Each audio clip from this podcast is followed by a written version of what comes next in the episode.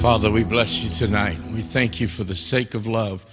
You gave your Son for each and every one of us, that whosoever would believe, Lord God, would not suffer the punishment because of our sins against the holy God, but God, we would be saved. Thank you for that love, such undeserving love. But Father, we stand here tonight because of that wonderful love. We praise you, Lord. Father, we just ask your Holy Spirit to have his way tonight in our midst. Let, let him speak to our hearts. Let him move as he desires to move, using the body of Christ, Lord. Father, to give glory and honor to your name. We pray for the children from the nursery, the pre K, children's ministry, the preteens, and the teens tonight. God, that you would meet them in a mighty and powerful way, and that you would change and touch their lives for the glory of your name and your kingdom, we pray. Amen and amen and amen. God bless you. You can be seated. Why don't you just turn and wave to somebody or whatever? Amen. Well, it's good to see you tonight.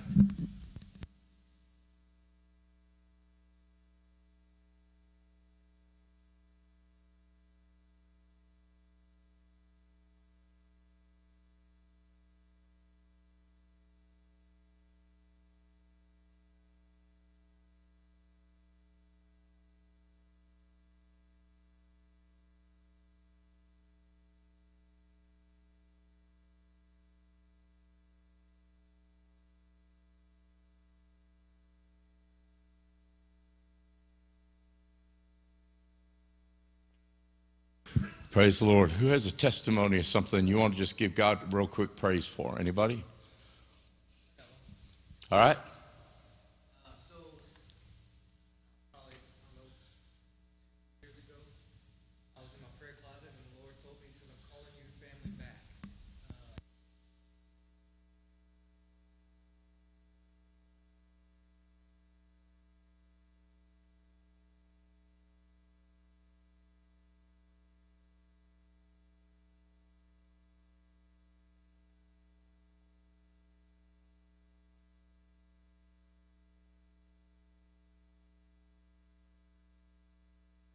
and she, she had a testimony of her own, but she, one thing led to another, and she did a one-year discipleship program with Astra. And uh, I, I just, I want to rejoice in God's faithfulness of the word that He had promised me that I'm calling your family back. It starts with her.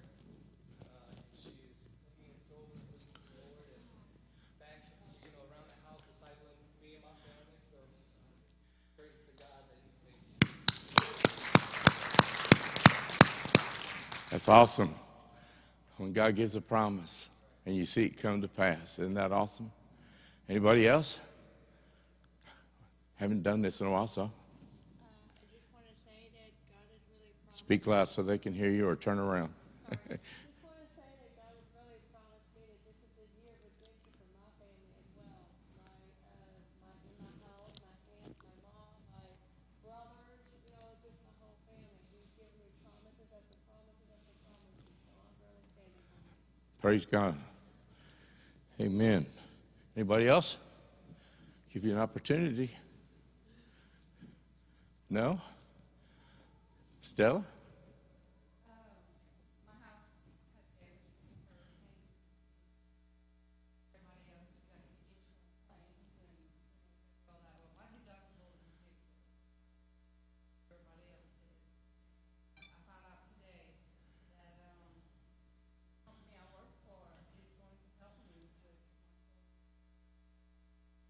Awesome. Oh, man, that is incredible. Glory to God. Talk about favor.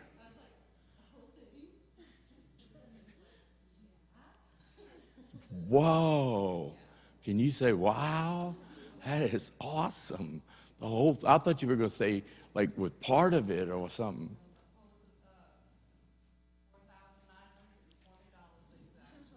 Oh, awesome. God is good, isn't he?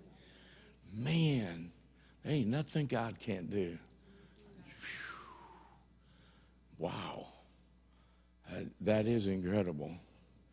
Well, uh, you know, kind of along the same, not in the same line, but I mean, I, I haven't had a chance to tell you, tell you. I don't believe I have.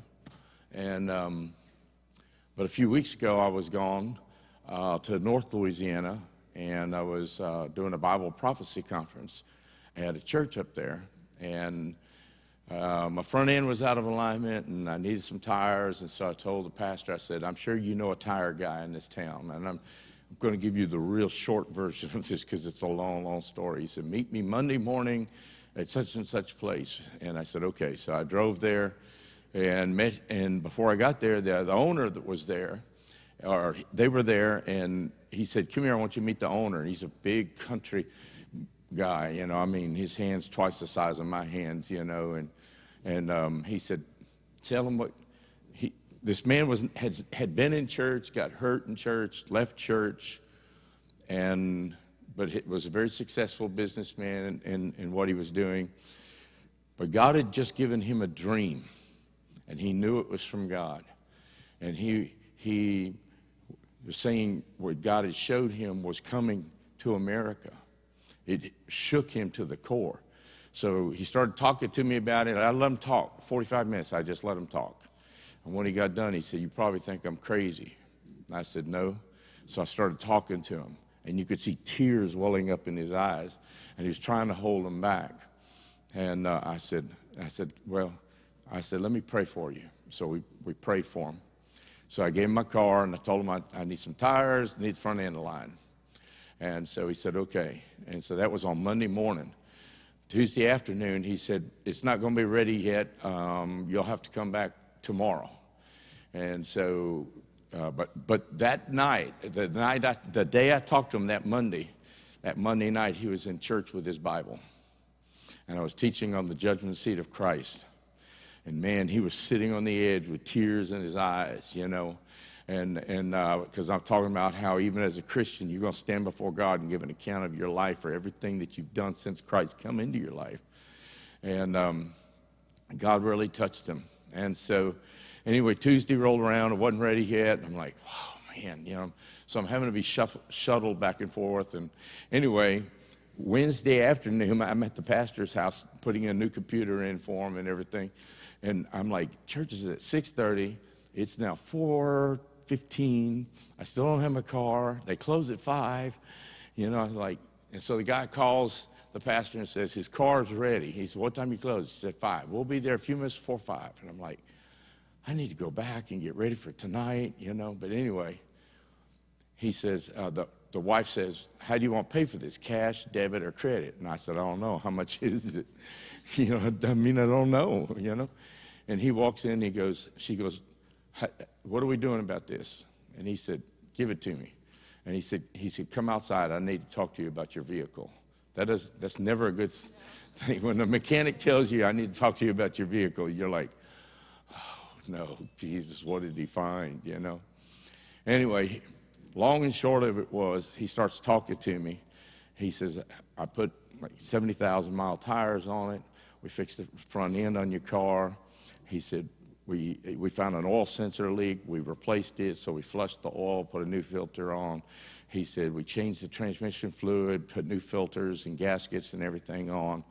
He said um, I'm trying to remember everything else. He said, Oh, we did a carbon flush of your whole fuel system, everything. He said, We buffed out your headlights on the front, and there was something else he did. I can't remember.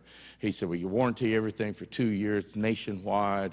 We gave you two years road service warranty, the whole nine yards. And I'm going, my, in my mind, it's like an adding machine, just and I'm thinking, Pastor, you better have some money because I don't have that much money on me. And then he looks at me, he goes, Now, and he hands me the invoice, and it's, it's almost $1,400. And I'm like, and he did all this without even asking, you know? And he said, Now, I need to tell you something. Tears well up in his eyes. He said, God's made me successful because he told me, He said, I will bless you, but there'll be times that I will tell you that you're to bless somebody else. And he said, I know what God has shown me is coming. And I heard you the other night warning the people to get ready for what's coming. He said, and God told me not to charge you a dime. It's yours. He said, but don't you dare stop telling people to get ready because Jesus is coming. And, and, and, the people in this world are not ready for what's coming to America. And he had tears flowing down his face. I had tears flowing down my face for a different reason, you know. But uh, I mean, I was like, I, I just, I'm like, I don't know what to say. He said, You don't say nothing? He told me to do it. I said, Thank you, Jesus, and thank you. And I called him by name. And so, man, you, you know, that, that's just, I had to tell somebody, man. It was just so, it was just so awesome, man. And um, and so I got in my little trailblazer and cruised on home. And boy, I tell you what, it it rides like a dream now. it's amazing. And uh, but you know, God had the right time, I, and I was getting ready to do all that before I left the tires. I said, no, I'll get up there. I'll have time to do it, and He'll know somebody. God already had it prepared. You know, isn't that awesome? At least to me, it's awesome. I don't know about you. Praise God.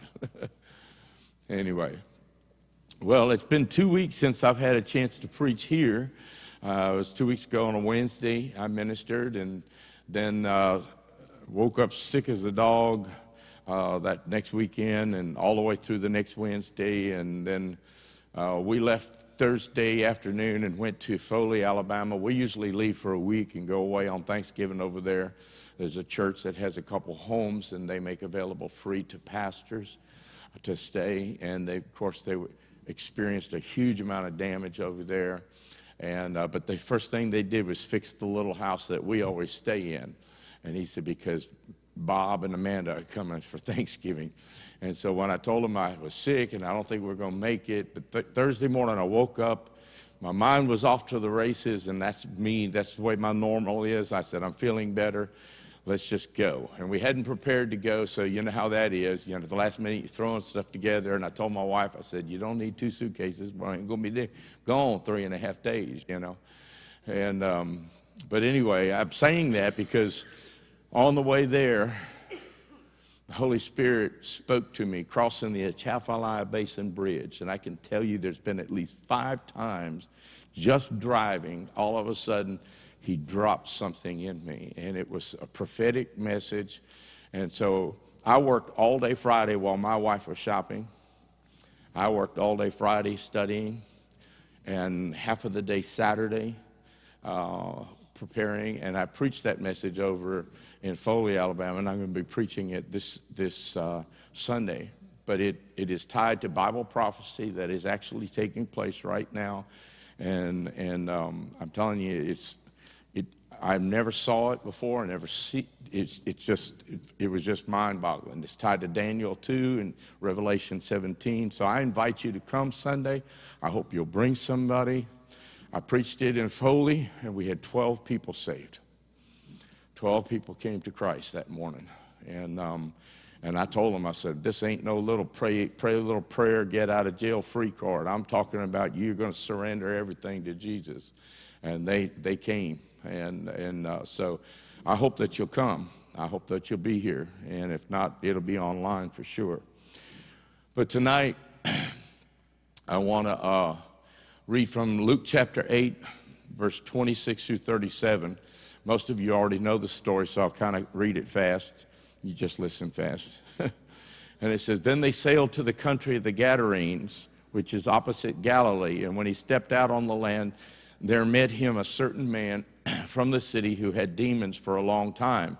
And he wore no clothes, nor did he live in the house, but in the tombs. And when he, when he saw Jesus, he cried out and he fell down before him. And with a loud voice, he said, What have I to do with you, Jesus, Son of the Most High God? I beg you, do not torment me.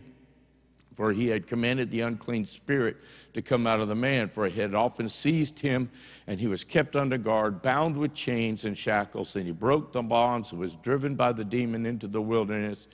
And Jesus asked him, saying, What is your name? And he said, Legion, because many demons entered him, and they begged him that he would not command them to go out into the abyss.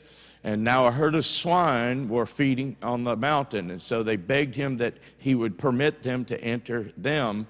And he permitted them. And then the demons went out of the man and entered the swine. And the herd ran violently down the steep place into the lake and drowned. And when those who fed them saw what happened, they fled and told it in the city and in the country. And then they went out to see what had happened and came to Jesus and found the man whom the demons had who had had the demons, who they had departed, sitting at the feet of Jesus, clothed in his right mind, and they were afraid.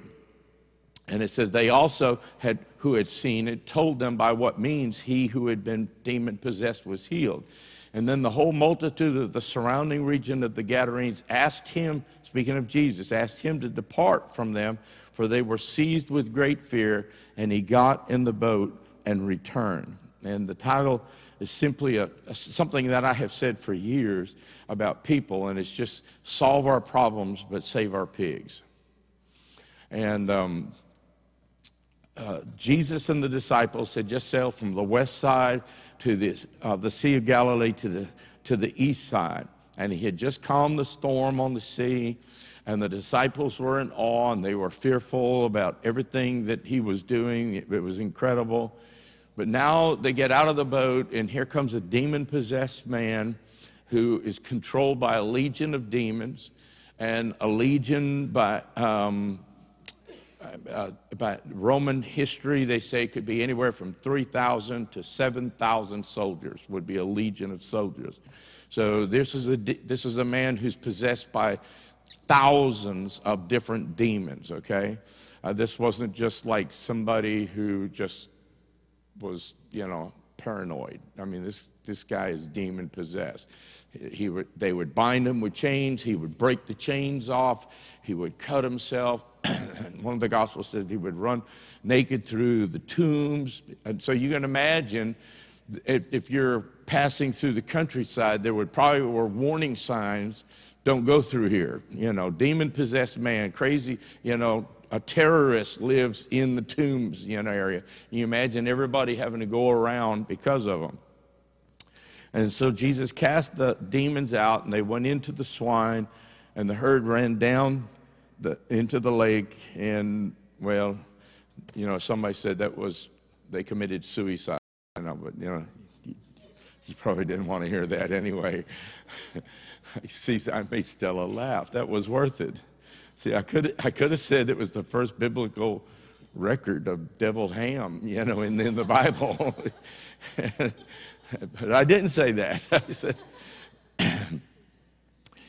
but those who tended the herd ran into town and told everybody what had happened. And the whole town comes out to see this for themselves. And, and sure enough, there's this demon possessed man. He's now got clothes on, he's in his right mind, and he's sitting at the feet of Jesus. And they did something that defies logic. It's almost unexplainable. They asked Jesus to leave. And Jesus, the Bible says, got it back in the boat and he left. Um, now, I, I want us to go back and review this a little bit because there was a problem. And it's a demon possessed guy who has terrorized the countryside. And everybody there knew about this man. He, was, he had superhuman strength. Um, he terrorized everybody that he came in contact with. Okay, so there's the problem. I mean, that's a problem. If, if your neighborhood had somebody like that, they'd be calling the people with the, you know, funny jackets. You know what I'm saying? You know, they would. I mean, but this man's running loose. Nobody can, nobody can do anything to him. So there's the problem. The second thing, there is a proposition. The demons made a proposal to Jesus that they not cast them into the abyss or out into oblivion. They wanted, they asked if they would be permitted. Notice this, that they didn't just have a choice. He, they, they asked Jesus, Would you permit us, if you're going to cast us out, would you allow us to go into the swine over there? And, and so Jesus permitted them to do it. In other words, he, they were under his authority and they did what he allowed them to do. The third thing is there was a provocation, and, and the, the pigs didn't like the, the demons obviously, because the demons ra- ran into the pigs and they, they went crazy. And, and um, everybody in town hears about it and they go running in- around. The word starts spreading and they come out to see and, and, and they're, they're provoked. That's what the provocation is. They're provoked because the man who has been a terror for years and years and years is now healed and they're sitting he's sitting at the feet of Jesus but they're provoked and what are they provoked about they lost their pigs in other words there was a cost factor in solving the problem. And they're upset because they had to pay it cost them something to get rid of the bigger problem or the bigger issue okay? And so there was a plea and that was the fact that jesus took care of a long-term problem but they asked him to leave. So it's, it's, it's, it's a conundrum of, of, of a situation. Here's a terrorist, I mean, not a terrorist like we think, I mean, a demon possessed man who is terrorizing the countryside. And everybody knows that you can't even go near this area or whatever because of him. Somebody comes along and, and puts the man in his right mind, puts clothes on him. He's normal again. And they get upset, not because he's been healed, but that th- they lost their pigs because of it. And, and so they asked Jesus to leave. The guy who solved their long term problem, they asked him to leave. And, and then there was a proclamation, and that simply was that it was unspoken, but it was very clear what the people were saying. Look, we, we would have been glad if you had taken care of this guy, but if you had done it without us, it costing us anything. In other words, solve our problems, but save our pigs in the meantime. And my point tonight is simply this that I think the church, a lot of times, resembles the people of Gadara. Have you ever stopped? I, I always thought about when I used to read this as a, when I was younger. I couldn't figure out why there were pigs in the countryside anyway, because pigs are unclean with Jews. But Jesus wasn't on the Jewish side of the Sea of Galilee; he was on the side of the Gentiles, and so it was nothing for them to have pigs over there. And so it was really against the status quo for Jesus to even go over there. But Jesus, in doing that, pushed over there because he clearly said in the beginning, he said, I am come to the lost sheep of Israel. But what Jesus was doing here was opening the eyes of the disciples that one day it's going to be bigger than this. It's going to be bigger than just Israel. There's going to be Gentiles that are, that are going to be brought in. So it was customary not to, to, to associate not with non-Jews. That was customary. You just don't do that.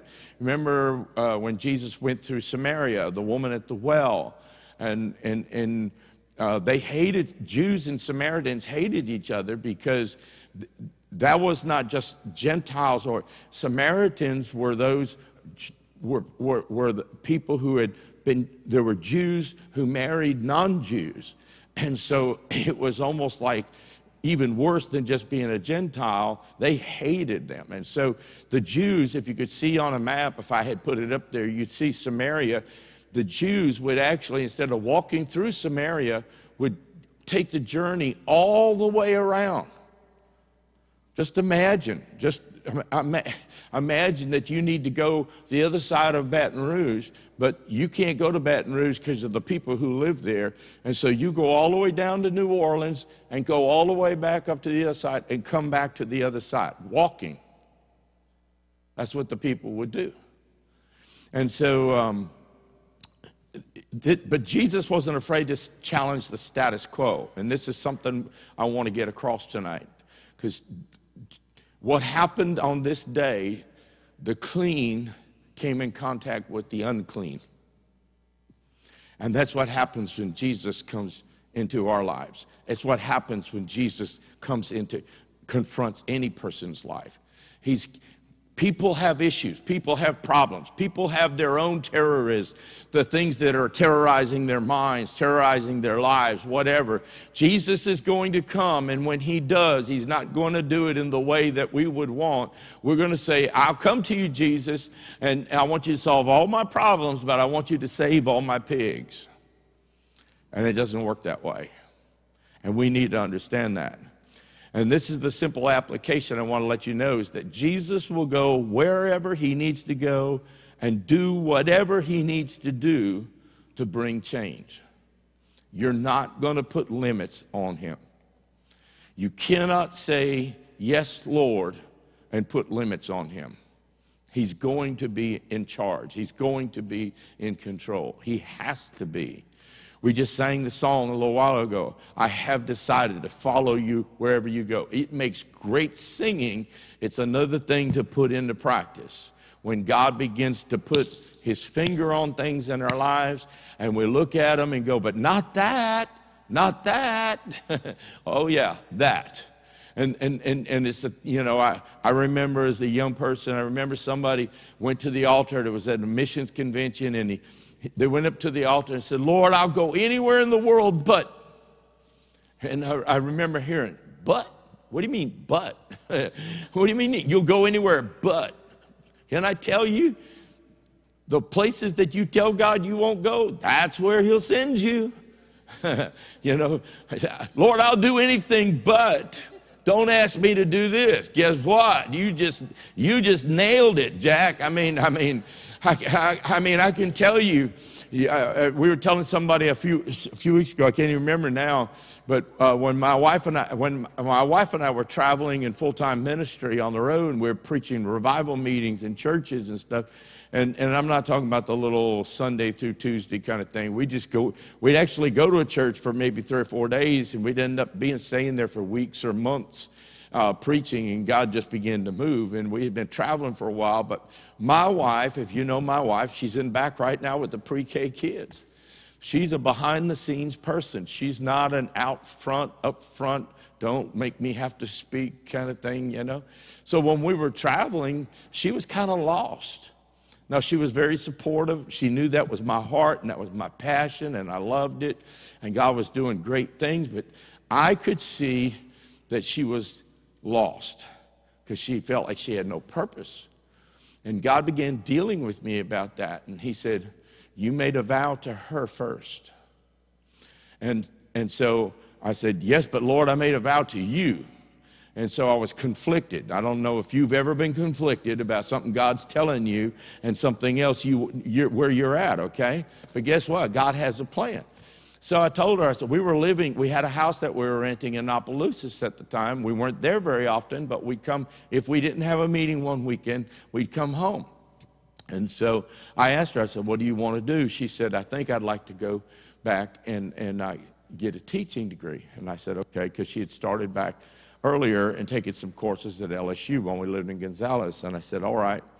And um, I said, well, I heard there's an extension in Eunice. This is Opelousas. It's not far to Eunice. Let's go check it out. So I, we, we, were home one weekend. So one, I think it was Monday. We took off, drove, drove over to Eunice down Highway 90. We go. We don't know where the school's at, and we're driving all over town. And and and and it was like the minute we drove into town, my spirit became depressed. And I don't know how to explain that, except it, it just did. And um, it reminded, I told my wife, I said, this reminds me of when we lived in Selma, Alabama. There's just something oppressive. I feel it. She goes, I know, I feel it too. And so we finally, we drove all over the place. We finally found the school. So we park, we go into the school, and we go in there to tell, to try and get some information. We can't find anybody. We're banging the bell, you know. Finally, they come up and they go, What do you need? you know, and I'm like, uh, well, my wife wants to, was thinking about enrolling. We'd like some information. Well, well, well, like what kind of information? And I'm like, are you the person that helps new people who want to maybe go to school here? You know, I mean, her, the attitude was horrible, you know, and they were like, well, here's some brochures and stuff. If you've got any questions, call back and we'll try and answer them. And I said, thank you very much. I picked them up and I told my wife, let's go. And we got back in the vehicle and we drove passed the church, uh, New Hope Fellowship there, and I said, "Oh well, there's the AG Church over here." I said, "I didn't know where it was," and so we're driving around, and finally we, I said, "We got to get back to Highway 90," and I finally see a sign, and anyway, we're headed back out, and, and right as we're leaving Eunice, you know, the sign was, "We're leaving the city limits." My wife and I looked at each other in stereo and said, "We would, n- we are never going to live in that town." And I said, Well, baby, I'm traveling and we're living in Opelousas. There's no chance we're going to live in that town. Guess who ended up pastoring in Eunice for four and a half years? Yeah. So don't tell God, uh, you know, what you're not going to do or what you will. I'm, I'm just telling you because He has a way of going, Oh, yeah. and so he and and when he does i'm telling you he's to he's to he's to ask are you willing to pull it all on the line for me? And are, are you willing to pay the price? See a lot of people they want to sing the song. And a lot of people want to follow jesus but they want to do it from a distance where it doesn't cost them anything and uh, I made a statement to the church in Foley the other day. I said, it, it, God is calling the church to get off the back, the back rows. And I said, from being spectators to become participators. That's what the church is supposed to be. And so God isn't afraid to invade your area. He's not afraid to invade your space. And you can put up all the off limit signs you want. In fact, putting up off limit signs, like to children, tell a child, don't go in that room. They're getting in that room. Somehow they're going in that room. I'm just telling you. And you tell God, everything's on the table. God will do anything you want, but this. And He's going to go. Then we're going to start with that issue right there. That's what we're going to do. And, and when God invades your space, He may not do things in the way that is quite acceptable to us. He cast out the demons out of the man that terrorized the, the county, so to speak, but they asked him to leave because they lost their pigs. We want to see good things happen, but not at the expense of our livestock, if you understand what I'm saying, because the price is too high. Oh, it, it's easy for us to tell somebody else, you just need to surrender everything to Jesus. And then all of a sudden you hear him in the back of your head saying, going, That's right, you need to surrender everything to me. And then we get real loud to the other person. You need to surrender everything to Jesus. Like somehow we're going to block out the Holy Spirit speaking to us in the back, you know. Um, we say we want change, but we want it as long as it doesn't impact us, change us, affect us in any way. But it's okay to change somebody else or another church. You know, Lord, that church needs you down there. you know, I, I've done this when I was a younger Christian, and, and, and I know Christians who do this all the time. They'll hear somebody ministering or preaching or saying something, and they're going, I wish so and so was here right now. They need to hear this. And, and, and, and all you're doing is deflecting it back to somebody else who's not there. And no, you need to hear it first. I'm telling you. And, and I've just caught myself when I, when I start thinking that way, I start thinking, okay, Holy Spirit, are you speaking to me first? Or are, are you really, you know, yeah. We don't want Jesus to upset our routines, or we don't want to witness radical change. Um, and, and, and this thought hit me today, and I just put it up here. And that is that we fear situations that are out of control, but we fear more the one who takes complete control. We'd rather live in a, a semi quasi state of chaos than have to surrender everything and put it all on the altar. You know, we, we, we don't talk much about altars and things like that, except in the Old Testament, you know, but, you know, the Apostle Paul talks about us that we're to submit our lives as a living sacrifice. A living sacrifice. And the problem with living sacrifices is they tend to crawl off the altar all the time when they see the knife coming towards them. And so we'd rather live in a semi state of fear of out of control things. And we're more fearful of the one who can take complete control and solve all the instances because there may be something in there we don't understand or we're not sure about. And our cry is, Lord, send revival, but would you save our pigs in the process? And God says, No, it's all on the table. It's, it's all or nothing. You're not going to call me Lord. I mean, just think that the, the young rich guy that came to Jesus and he said, I've done all those things. What do I need? What else do I need? He, he sensed there was something missing, and Jesus hit him right between the eyes. He said, Go sell everything you have, give it to the poor, and then come follow me. And the rich young ruler left because he was a rich man, and he couldn't let that go. I have news for you Jesus doesn't care about saving our pigs when we ask Him to solve our problems. He's going to do it, and He's going to do it in the way that He knows is best for us.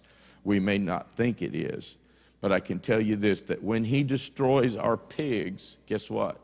He destroys the demons too.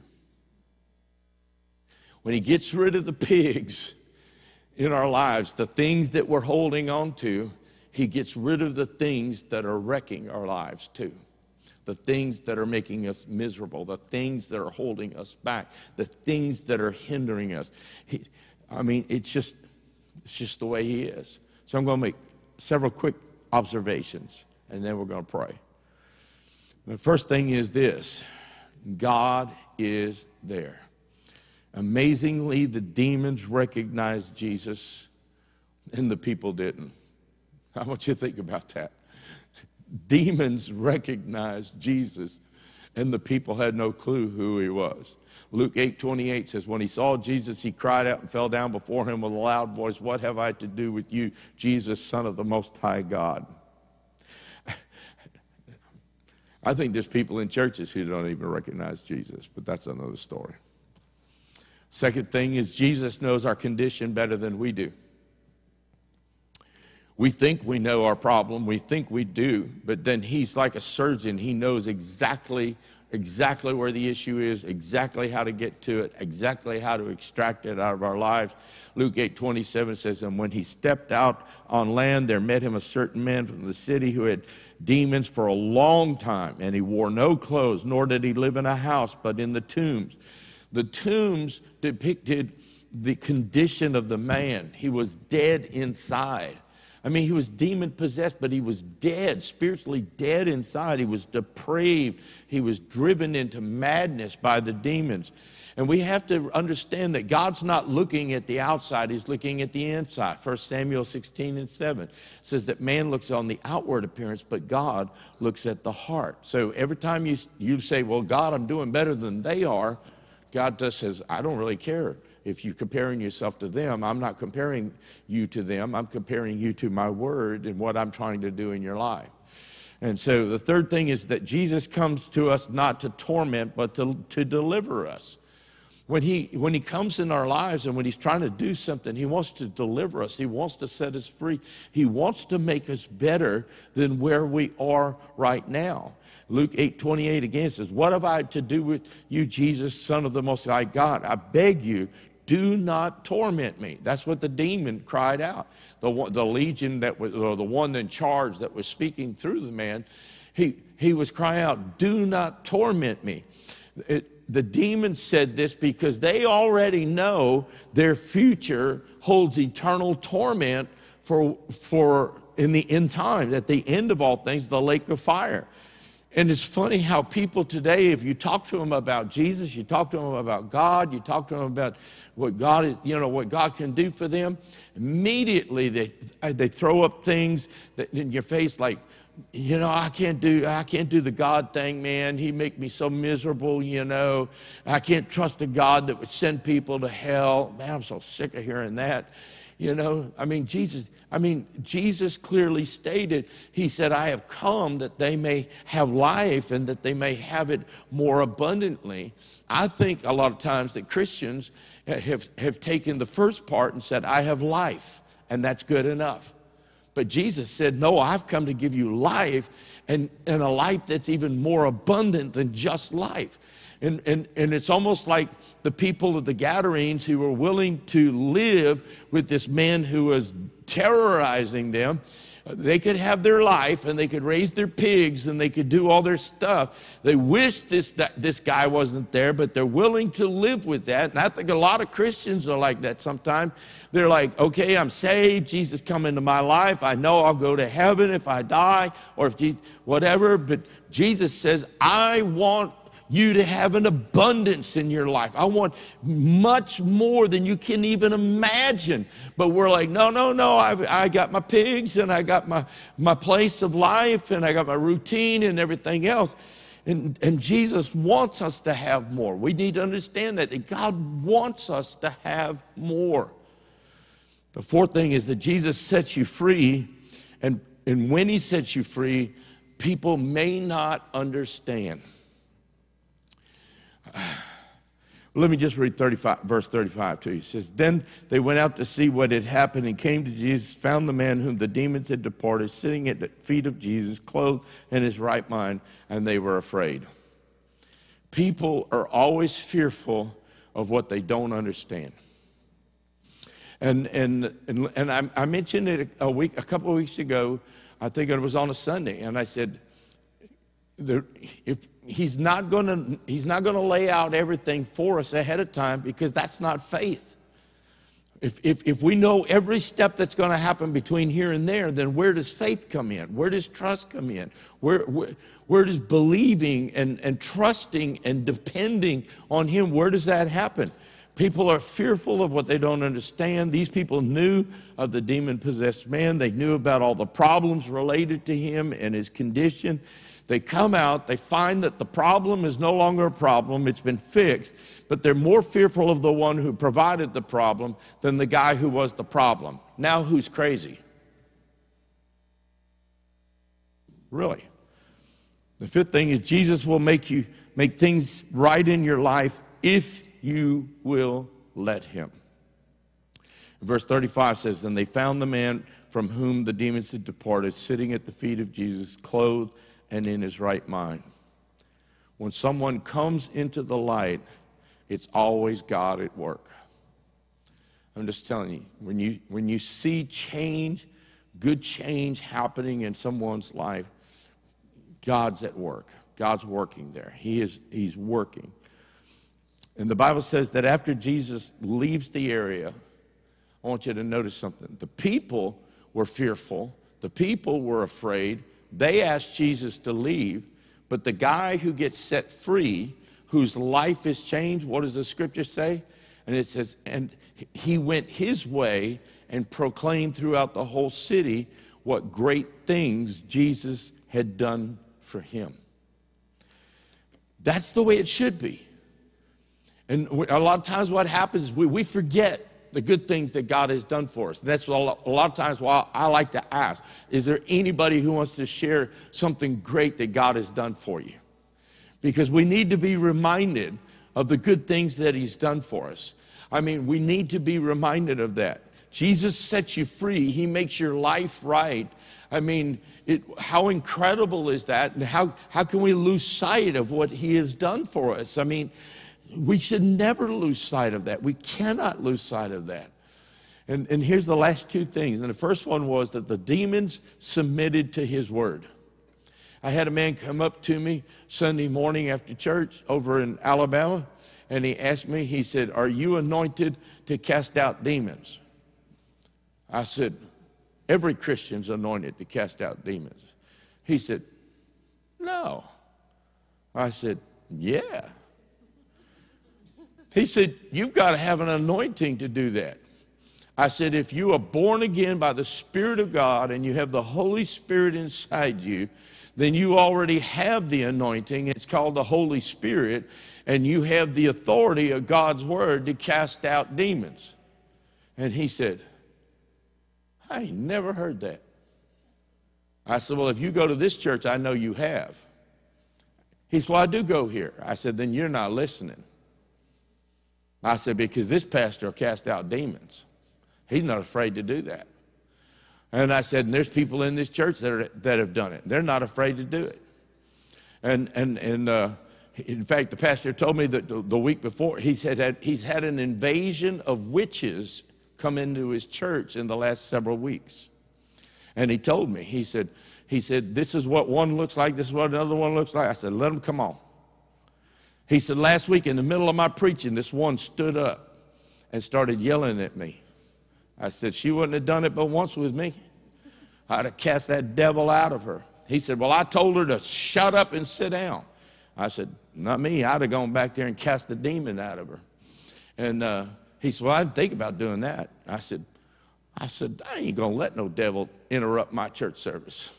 I said, it's gonna, I said, well, cast that thing out and tell it to be quiet. And uh, he said, he said, well, I'm telling you, there's gonna be witches here. You gotta watch out for them. They've been showing up here.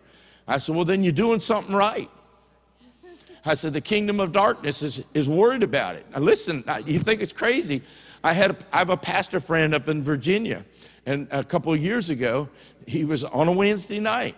He saw this woman walk in and sit way up in the back corner of his church, and everybody else was sitting down front. He had everybody down front because a smaller crowd Wednesday night. And there's a woman sitting up in the back. And so she stayed around for the service. And at the end, he went back there and talked to her, and he said, Hi, I'm Pastor. He said, I know who you are. She said, Well, how do you know who I am? She said, I'm a witch. And she said, I'm part of a local coven here. And we're checking out all the churches in the area. And he said, Why are you checking out the churches? He said, We're trying to find out where the, where the thread is. And, and he said, "O- o- o- Okay, what do you mean? He says, Well, we're trying to find out what, what churches are a threat to us. And uh, he said, Well, what'd you find out tonight? He said, There's no threat in this church. And she got up and left. He got riled up. The pastor got riled up. He, he preached for like four, five, six weeks about witchcraft and demons and casting out devils, the whole nine yards. He said, I, I, he, t- he kept calling me. He said, Man, my church is eating this up. It's eating it up. I said, Are they doing it? He goes, Well, I don't know, but they're eating this up. And I said, Well, they'll eat. I said, rats will eat rat poison. That don't mean nothing. I mean, you know, they eat, they eating it up. And I said, but are they doing it yet? And he said, about six weeks later, here come that same woman sitting in the back. And he said, he knew what she was there for. He said, we've stirred up trouble. I guarantee you that. He said, now they're worried about us in the spirit realm. They're worried about us. And he, and he called me the next day. He said, he was so depressed. I said, what's wrong? He said, she came back, check us out. And I said, what'd she say? He said, she said, there's still no threat in this church. He said, because there ain't nobody in here going to do anything. They're no threat to us in the, in the spirit realm. And that made him mad. I said, make me mad too. I said, I'd get a bunch of them people and get that witch, get them witches together and have a brawl, you know, spiritual knockdown, you know, you know, I said, put them on the spot, man. You know, I mean, you know, I mean, look, the seven sons of Sceva, right? Yeah, you remember that story? Seven guys. See Paul casting out demons, and they said, We know a demon possessed guy. So they go seven on one, right? They go find this demon possessed guy, and they said, We command you in the name of Jesus that Paul preaches to come out. And the demon spoke. I didn't, don't think they were ready for that, but the demon spoke and said, Paul we know and Jesus we know, but who are you? They, the demons knew. And it says, and that one man jumped on those seven guys and beat them to a pulp. And it says, and they ran naked, bloody and naked through the streets. And I guarantee you the headlines the next day talked about seven bloody streaking evangelists running from a demon possessed man. I'm serious.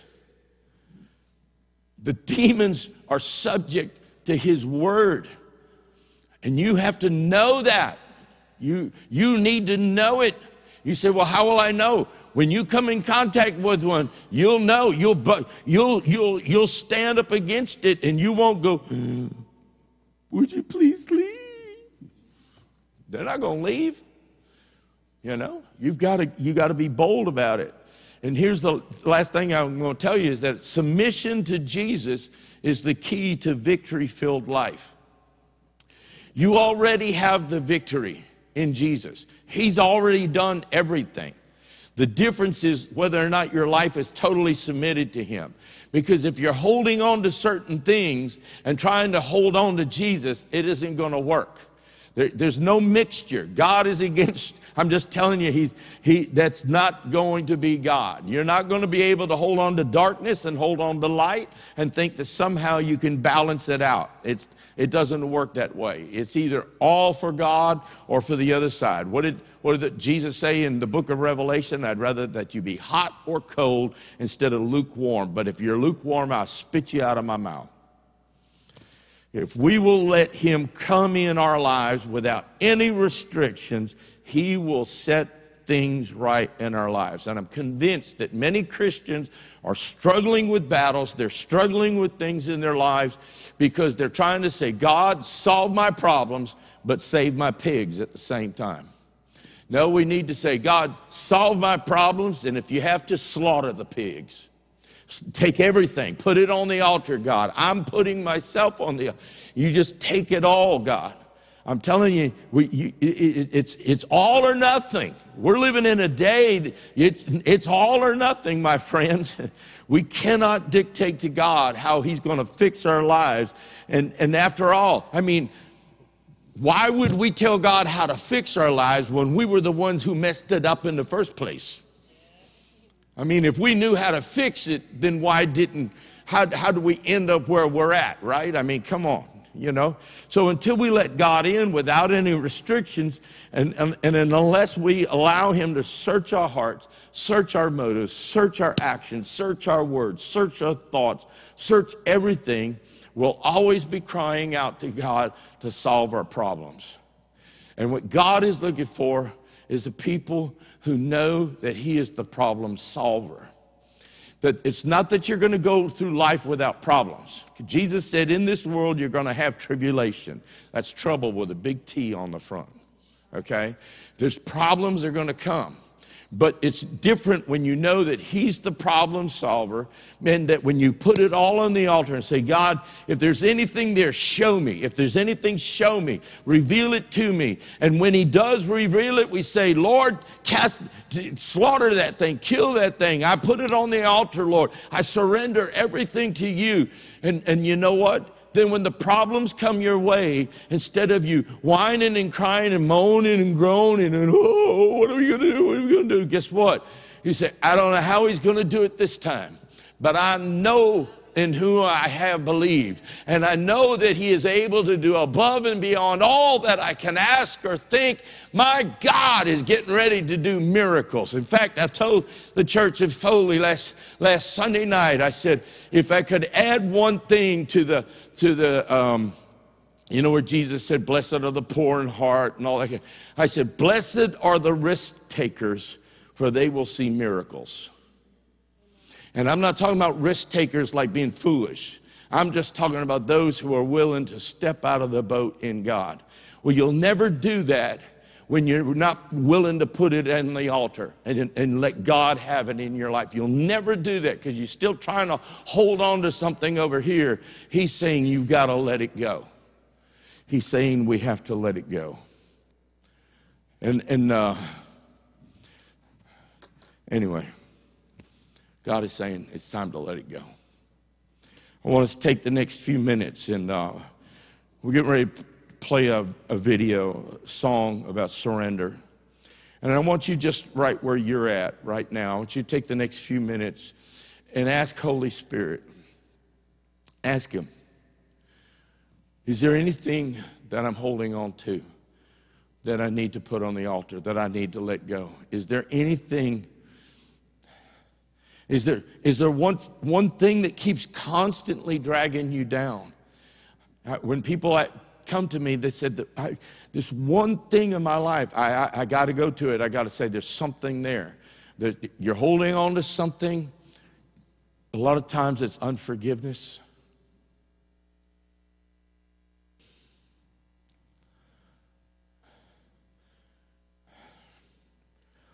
We've got to give it to God. We got to give it to God because He's trying to raise up an army of a church to face, to be the light in darkness, not run from darkness, to be the light in darkness. But we can't be the light when we're living in darkness or holding on to things that are part of the kingdom of darkness. So, Justin, would you just begin to play this video? And during this time, ask you to let the Holy Spirit speak to you.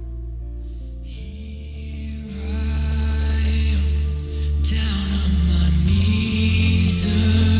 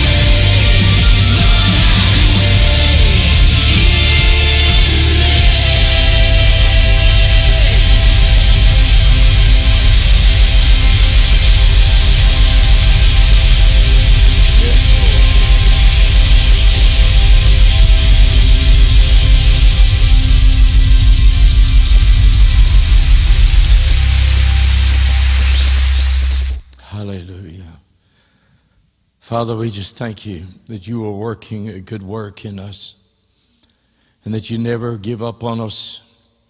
You never lose patience with us. And Holy Spirit is constantly pointing us towards you.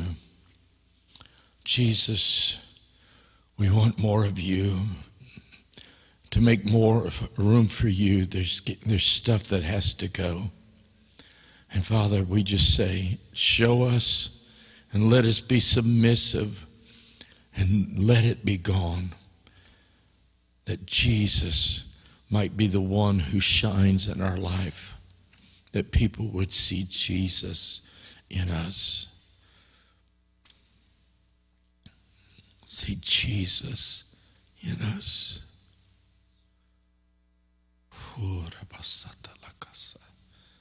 Jesus, Jesus, Jesus.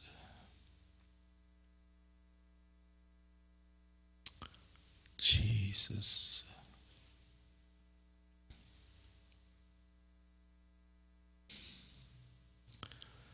Holy Spirit, Holy Spirit,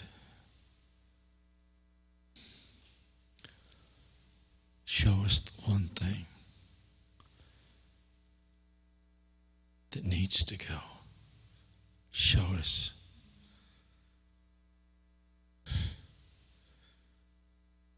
And let us say, let it be gone. I want Jesus. I want Jesus.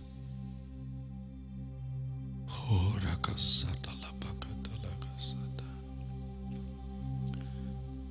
I just feel right now the Holy Spirit's still speaking to some people. Weigh it out.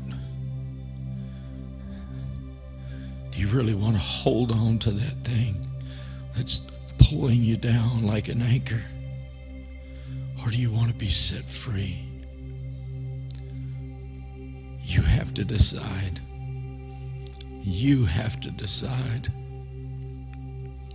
He is willing. God is willing. God is able. He's more than willing. Are you ready?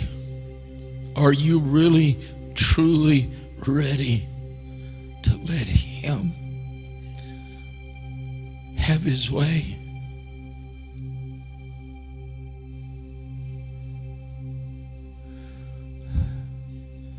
Holy Spirit, Holy Spirit, it's Jesus. It's Jesus we want. Jesus.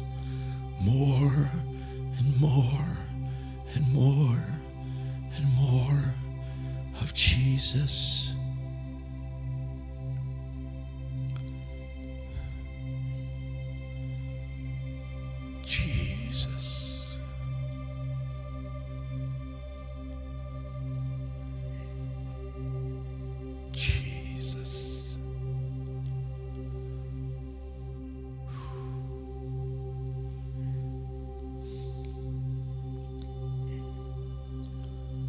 Some of you came in here tonight, your insides, you just twisted. And what I mean by that, emotionally, you're wrung out. And right now, Jesus is bringing peace. He's bringing peace to your mind and your heart and your spirit right now.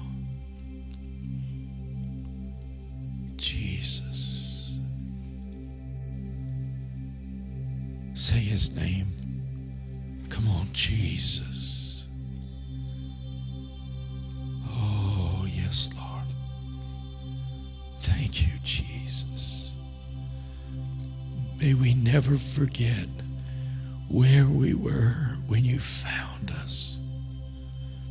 May we never forget what you saved us from, what you delivered us from. May we never forget how deep a hole a pit that we were in that you pulled us out from. Undeserving, and yet you came.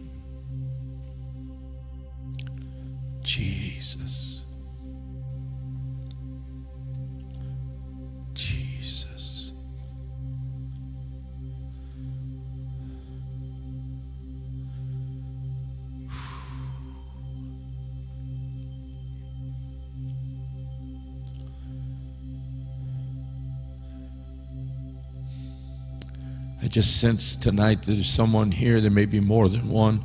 Your, your home is in turmoil right now.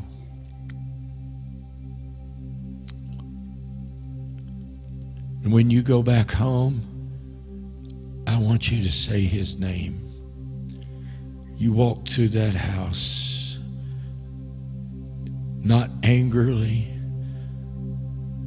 but in confidence and at peace. Jesus. He stilled the storm. He spoke the word, Be still. And it stopped. The name that is above every storm, the name that is above every name, Jesus. Walk through your house and speak his name. Just speak his name. Do not allow the torment to continue. Do not allow the, the, the confusion and the turmoil to continue. Speak his name. Speak his name. Speak his name. There's power in the name of Jesus. Amen. How many of you know there's power in his name? Just his name. Just his name. To those who know there's power in his name. Amen. Hallelujah. Anybody here you need special prayer for anything tonight? Anyone? Praise the Lord. I want you to stand together. Let's be dismissed together. Father, I just bless these people. Bless them tonight as they go home. Father, I pray that the peace of God would rest upon them, that their minds would be at peace, their hearts at rest, Lord God. I pray that you protect them as they go home. And Father, I pray that they would get rest for their weary bodies and weary minds. And that God, if we wake tomorrow and we still have breath in our lungs, God, let us use that day as to bring glory to your name. And I pray that you would give them favor with those that they come in contact with for the glory of your kingdom. We pray in Jesus' name. Amen.